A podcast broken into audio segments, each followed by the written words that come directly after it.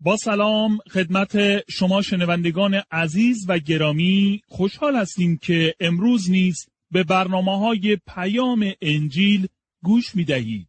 از شما دعوت می‌کنیم به برنامه مطالعه و بررسی کلام خدا که توسط دکتر جان برنون مگی تهیه شده است توجه کنید. کتاب حزقیال فصل سی و چهار. موضوع اصلی این فصل عبارت است از شبانان دروغین اسرائیل، شبان راستین خدا، پیامبران دروغین اسرائیل. اکنون شبانان یا پیامبران دروغین اسرائیل به عنوان دروغگویان افشا شده، چون نابودی شهر اورشلیم همانطوری که حزقیال پیشگویی کرده بود واقعاً به انجام رسید. خدا در مورد این شبانان دروغین سخن میگوید. در حزقیال فصل سی و چهار آیه یک الی دو میخوانیم: این پیغام از طرف خداوند به من رسید. ای انسان خاکی، کلام مرا که بر ضد شبانان یعنی رهبران قوم اسرائیل است بیان کن و از جانب من که خداوند هستم به ایشان بگو: وای بر شما ای شبانان اسرائیل که به جای چرانیدن گله ها خودتان را می پرورانید. آیا وظیفه شبان چرانیدن گوسفندان نیست؟ اینها سخنان حزقیال درباره پیامبران و شبانان دروغین نیست، بلکه خدا چنین سخن گفته است. خدا از زبان حزقیال در اینجا صحبت می کند. با صراحت بگویم که همیشه مخالف تبلیغات برای رشد و پیشرفت یک کار یا خدمت مسیحی بودم. این موضوع به این معنی نیست که کارها و خدمات بسیار خوبی وجود ندارد که لیاقت حمایت مالی را دارند. نکته‌ای که میخواهم بر روی آن تأکید کنم این است که یک کار یا خدمت مسیحی نبایستی فقط یک سازمان تبلیغاتی شود. کار و خدمت آنان دادن غذای روحانی به مردم است. آنان باید کلام خدا را اعلام و پخش کنند. به نظر من یک سازمان مسیحی حقی ندارد که از مردم تقاضای کمک مالی کند وقتی که ابتدا برای مردم کاری انجام نداده باشد. ما بایستی بتوانیم از آن خدمات مسیحی حمایت مالی کنیم که باعث برکات برای ما شدند و یک برکت روحانی از آنان دریافت کرده ایم. کار یک خدمت مسیحی نباید همیشه این باشد که تقاضای کمک مالی کند، بلکه کار اصلی این خدمات باید اعلام کلام خدا و دادن غذای روحانی به مردم باشد. یک خدمت مسیحی بایستی خدمتش را انجام دهد. انتقاد خدا از شبانان یا پیامبران دروغین نیز همین بود. آنها کلام خدا را به مردم اعلام نمی کردند. به نظر من این نکته هنوز هم بایستی برای ما معیاری باشد که چگونه امروز در مورد یک خدمت مسیحی قضاوت می‌کنیم. در حزقیال فصل سی و چهار آیه سه الی چهار می‌خوانیم: شما شیر آنها را می‌نوشید، از پشمشان برای خود لباس می‌دوزید، گوسفندان پرواری را می‌کشید و گوشتشان را می‌خورید، اما گله را نمی‌چرانید. از ضعیف‌ها نگهداری ننموده اید و از مریضان پرستاری نکرده اید. دست و پای شکسته ها را شکسته بندی ننموده اید. به دنبال آنها که از گله جدا مانده و گم شده اند نرفته اید. در عوض با زور و ستم بر ایشان حکمرانی کرده اید. همه ما انسان‌های نیازمند هستیم و تنها چیزی که واقعاً می‌تواند به نیازهای عمیق درون ما پاسخ دهد کلام خدا می باشد. اگر یک خادم خدا کلام خدا را با مردم در میان نمی گذارد، به مردم خدمتی نمی کند. کلام خدا باید اعلام شود. واقعیت این است که امروزه بسیاری از خادمین، واعظین و مسیحیان کار و خدمت اصلی خیش را انجام نمی دهند. در حزقیال فصل سی و چهار آیه پنج الی شش می خوانیم: پس چون شبان و سرپرست نداشتند، پراکنده و آواره شدند. هر جانوری که از راه برسد، آنها را می درد. گوسفندان من در کوهها، تپه‌ها و روی زمین سرگردان شده و کسی نبوده که به فکر آنها باشد و دنبالشان برود. به عبارت دیگر به آنها در کلیسا غذای روحانی داده نشده و در نتیجه پراکنده و آواره شدند. آنان به جای می روند که از نظر روحانی بتوانند سیر شوند. آنها نباید مورد انتقاد قرار گیرند چون گوسفند نیاز به خوراک دارد. طبیعت یک فرزند خدا نیز این است که می خواهد کلام خدا را بشنود. در حزقیال فصل سی و چهار آیه هفت الی ده می خوانیم: پس ای شبانان به کلام من که خداوند هستم گوش کنید. به حیات خود قسم چون شما شبان واقعی نبودید و گله مرا رها کردید و گذاشتید خوراک جانوران بشوند و به جستجوی گوسفندان گم شده نرفتید، بلکه خود را پرورانیدید و گذاشتید گوسفندان من از گرسنگی بمیرند. پس من به ضد شما هستم و برای آنچه که بر سر گلم آمده شما را مسئول می‌دانم. گله را از دست شما می‌گیرم تا دیگر نتوانید خود را بپرورانید. گوسفندانم را از چنگ شما نجات می‌دهم تا دیگر آنها را نخورید. خدا این پیامبران دروغین را مسئول می‌داند. او شبانان دروغین را مورد سؤال قرار می‌دهد. او در واقع می‌گوید من بر ضد آنان هستم. همانطوری که با هر گناهکار و هر نوع گناهی مخالف هستم، با ایشان نیز مخالف می باشم. من آنان را مسئول می دانم. شبان حقیقی خدا.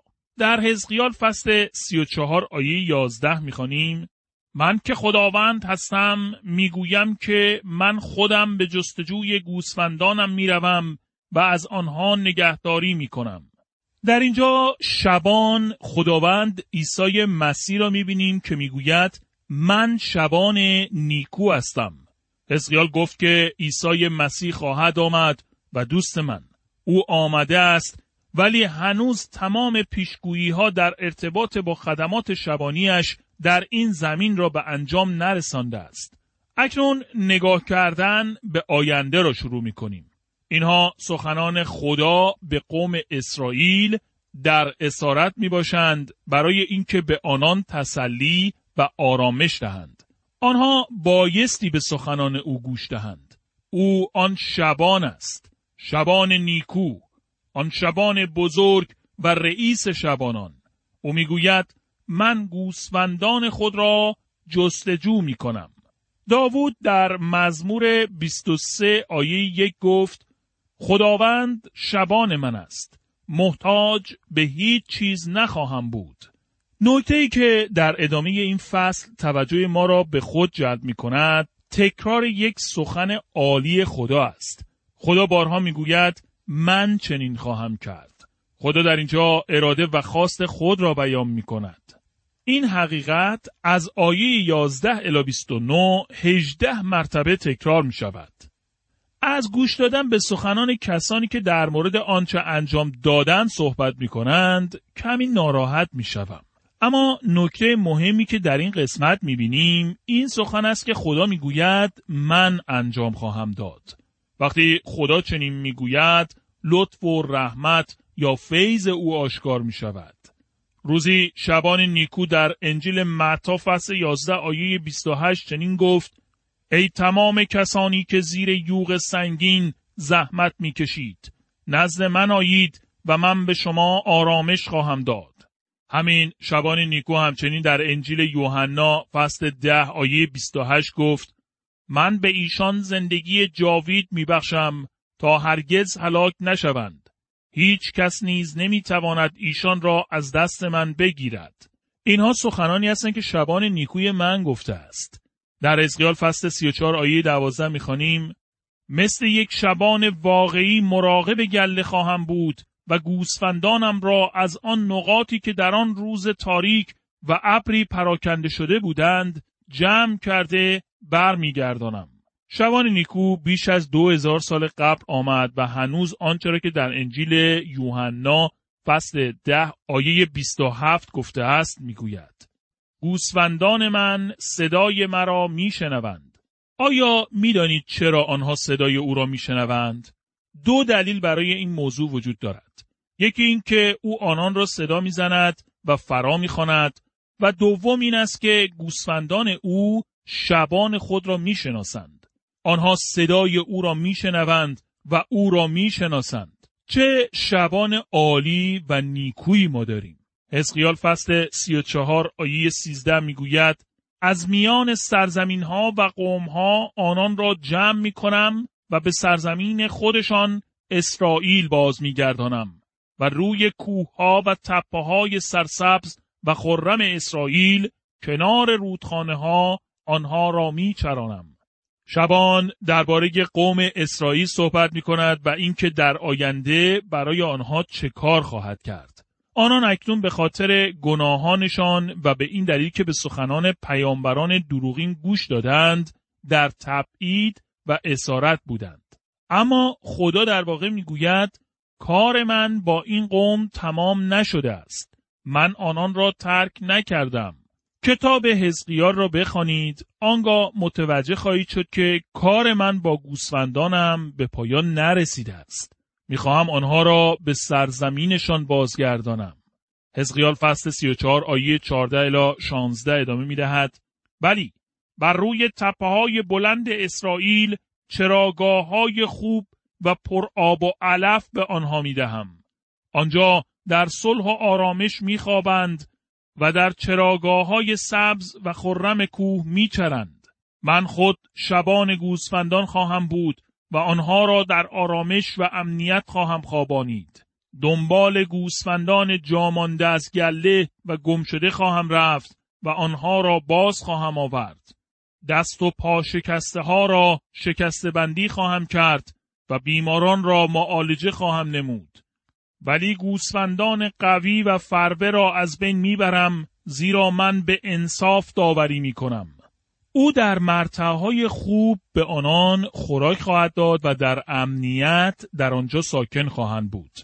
آشکار است که این نبوت برای زمان آینده می باشد. امروز سرزمین اسرائیل در امنیت و آرامش ساکن نمی باشد. این شبان به جستجوی هر گوسفند گم شده می رود. او این کار را برای قوم اسرائیل انجام خواهد داد و همچنین امروز برای کلیسا نیز انجام می‌دهد. وقتی خدا داستان گوسفند گم شده را تعریف کرد که شبانی صد گوسفند را داشت و یکی از آنها گم شد، شبان در آن زمان چه کار کرد؟ آیا او آن یک گوسفند را فراموش کرد؟ آیا او گفت خب اگر یکی از گوسفندان به راه خود رفته و گم شده مهم نیست، هنوز نود و نه گوسفند هستند و این تعداد به مقصد خواهند رسید؟ نه، این شبان نیکو گفت صد گوسفند داشتم و همه صد گوسفند به مقصد خواهند رسید. دوست عزیز، من به بهشت خواهم رفت نه به این علت که گوسفند زرنگی هستم. همه گوسفندان نادان بوده و احمقانه رفتار می کنند. من به آنجا خواهم رسید چون یک شبان عالی و نیکو دارم و او میگوید من چنین نخواهم نمود. من این کار را انجام خواهم داد.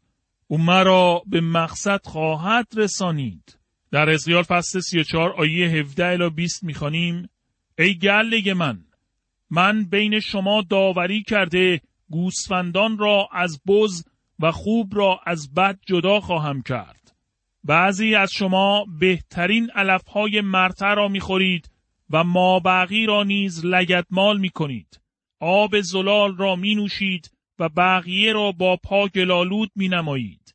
برای گوسفندان من چیزی جز چراگاههای پایمال شده و آبهای گلالود باقی نمیگذارید. بنابراین من خود بین شما گوسفندان فربه و شما گوسفندان لاغر داوری خواهم کرد. خدا جداسازی را انجام خواهد داد. در انجیل متی فصل سیزده خداوند عیسی مسیح داستان علفهای هرزه در میان گندم‌ها را بیان نموده است. او گفت که مردی در مزرعه‌اش بذرهای گندم را پاشید ولی دشمن آمده و بذرهای علف هرز را در میان بذرهای خوب پاشید. خدمتگزاران آن مرد گفتند اجازه بدهید علفهای هرز را خارج کنیم. ولی آن مرد گفت بگذارید گندم‌ها با علف‌های هرز با هم رشد کنند. من آنها را جدا خواهم ساخت. خوشحالم که جداسازی کار خداوند است. این مسئولیت اوست. وقتی فردی نزد من میآید و میگوید آیا فکر میکنید که فلان شخص یک ایماندار است؟ مجبورم که بگویم نمیدانم. مسئولیت من نیست. کار خداوند است و اوست که میداند و آنانی را که به او تعلق دارند میشناسد. در حزقیال فصل سی و چهار آیه بیست و یک الی بیست و چهار میخوانیم: چون شما گوسفندان لاغر را کنار میزنید و از گله دور میکنید، پس من خود گوسفندانم را نجات میدهم تا دیگر مورد آزار قرار نگیرند. من بین گوسفندان خود داوری میکنم و خوب را از بد جدا مینمایم. شبانی بر ایشان خواهم گماشت که ایشان را بچراند، یعنی خدمتگزار خود داوود را. او از ایشان مواظبت خواهد کرد و شبان ایشان خواهد بود. من که خداوند هستم خدای ایشان خواهم بود و خدمتگزارم داوود بر ایشان سلطنت خواهد کرد. من که خداوند هستم این را گفتم.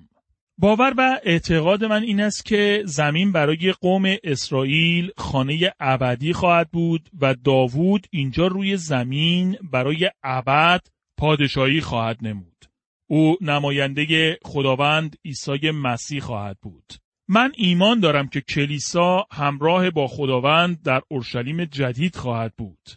خداوند عیسی مسیح گفت که او دوباره خواهد آمد تا کلیسا را همراه خود ببرد. در انجیل یوحنا فصل چهارده آیه سه میگوید: وقتی همه چیز آماده شد باز خواهم گشت و شما را خواهم برد تا جایی که من هستم شما نیز باشید. و در ابدیت وقتی او به زمین بیاید ما نیز همراه او خواهیم آمد، ولی فقط برای دیدار زمین. بنابراین نیازی نیست بر روی این زمین ملک یا اموالی را خریداری کنید، چون نیازی به آن نخواهید داشت. مطمئن باشید به اندازه کافی گنج‌های آسمانی دارید که در آسمان خانه خوبی بسازید. دوست من، خداوند است که در این قسمت سخن گفته است و او با تأکید بسیار میگوید که کار او با قوم اسرائیل تمام نشده است. در حزقیال فصل سی و چهار آیه بیست و پنج الی بیست و هفت میخوانیم: با ایشان عهد میبندم که ایشان را در امنیت نگه دارم. حیوانات خطرناک را از ممالک آنها بیرون میرانم تا قوم من بتوانند حتی در بیابان و جنگل هم بدون خطر بخوابند. قوم خود و خانه‌هایشان را که در اطراف کوه من است برکت خواهم داد. بارش‌های برکت را بر آنها خواهم بارانید و باران را به موقع برای آنها خواهم فرستاد. درختان میوه و مزرعه ها پربار خواهند بود و همه در امنیت زندگی خواهند کرد. وقتی زنجیر اسارت را از دست و پای ایشان باز کنم و آنها را از چنگ کسانی که ایشان را به بند کشیده بودند برهانم، آنگاه خواهند دانست که من خداوند هستم. بسیار جالب است مشاهده می‌کنیم که قوم اسرائیل در سرزمین اسرائیل در کتاب مقدس به یکدیگر وابسته هستند. وقتی آنها در سرزمین خود بوده و دارای برکت هستند، به این معنا است که قوم اسرائیل در یک رابطه خوب با خدا میباشند. حزقیال فصل سی و چهار آیه بیست و هشت میگوید: دیگر هیچ قومی آنها را غارت نخواهد کرد و حیوانات وحشی به آنها حمله ور نخواهد شد. در امنیت به سر خواهند برد و هیچ کس ایشان را نخواهد ترسانید. به قومم زمینی حاصلخیز خواهم داد تا دیگر از گرسنگی تلف نشوند و دیگر در بین قوم‌های بیگانه سرافکنده نگردند. روزی خواهد رسید که قوم اسرائیل مورد اذیت و آزار قرار نخواهد گرفت. امروز هنوز آرامش و امنیت در آنجا برقرار نیست. ولی دوست من، خدا در اینجا با صراحت میگوید که چنین خواهد کرد و خدا همیشه اراده‌اش را به انجام خواهد رساند. دوستان عزیز، در اینجا مطالعه و بررسی فصل سی و چهار در کتاب حزقیال به پایان میرسد و اکنون به بررسی فصل سی و پنج در این کتاب توجه بفرمایید. کتاب حزقیال فصل سی و پنج. موضوع اصلی این فصل عبارت است از داوری و مجازات ادوم. فصل‌های سی و پنج و سی و شش درباره بازسازی و احیای آینده اسرائیل میباشند. قبل از اینکه مردم بتوانند دوباره با صلح و آرامش در سرزمین اسرائیل زندگی کنند، دو موضوع بایستی اتفاق بیفتند. سرزمین ادوم باید داوری و مجازات شود. گناهان گذشته قوم اسرائیل باید داوری و آمرزیده شود. داوری پیشگویی شده در اینجا بر ضد ادوم به انجام رسید، ولی همچنین یک داوری آینده نیز بر علیه دشمنان اسرائیل نبوت شده که روزی به انجام خواهد رسید. داوری و مجازات ادوم. فصل سی و پنج در مورد مجازات ساکنین کوه صعیر یا ادومیان می باشد که بایستی قبل از اینکه قوم اسرائیل بتوانند در سرزمین اسرائیل ساکن شوند به انجام برسد. در حزقیال فصل سی و پنج آیه یک الی چهار می‌خوانیم: پیغام دیگری از جانب خداوند به من رسید. ای انسان خاکی، رو به کوه صعیر بایست و به ضد ساکنانش پیشگویی کن و بگو خداوند می‌فرماید بر ضد شما هستم و سرزمین شما را به کلی ویران و متروک خواهم کرد. شهرهایتان را خراب و ویران خواهم نمود تا بدانید که من خداوند هستم. این آیات به ادوم اشاره می کنند و شهر صخره‌ای باستانی پترا در سرزمین ادوم بود. آثار باستانی این شهر هنوز هم وجود دارد ولی کاملا ویران شده است. در حزقیال فصل سی و پنج آیه پنج می خوانیم: شما دائم با اسرائیل دشمنی کرده اید. وقتی بنی اسرائیل در مصیبت بودند و به سبب گناهانشان مجازات می شدند، شما هم در کشتار آنها شریک گشتید. خدا در اینجا علت داوری و مجازات ادوم را اعلام نموده است. ادومیان از نسل ایسو برادر یعقوب بودند. ایسو به شدت با یعقوب در دشمنی بود و شاید بتوان گفت که ادومیان نسبت به اقوام دیگر بسیار بیشتر به قوم اسرائیل صدمه زدند. امروز ادوم سمبولی از دشمنی خدا در این دنیا می باشد که همان دشمنی است که در روزهای آخر در ایام ضد مسیح بر علیه خدا خواهد برخاست و عصیان خواهد کرد. در حزقیال فصل سی و پنج آیه نه می خوانیم: سرزمین شما را برای همیشه ویران می کنم و شهرهایتان دیگر هرگز آباد نخواهند شد تا بدانید که من خداوند هستم. قبلا در حزقیال فصل بیست و پنج آیه دوازده الی چهارده در مورد داوری و مجازات ادوم عنوان شده است. ولی چرا حزقیال آن را دوباره در اینجا بیان کرده است؟ من ایمان دارم به این علت است که نشان دهد خدا برنامه و هدفی برای ملت اسرائیل دارد. آنها بایستی در آن سرزمین، یعنی در سرزمین برکت ساکن شوند. آنان به سرزمین خود بازگشته و در آرامش و صلح در آنجا به سر خواهم برد. اما دشمن هنوز در آن اطراف است و بنابراین خدا دشمنان را داوری و مجازات خواهد نمود.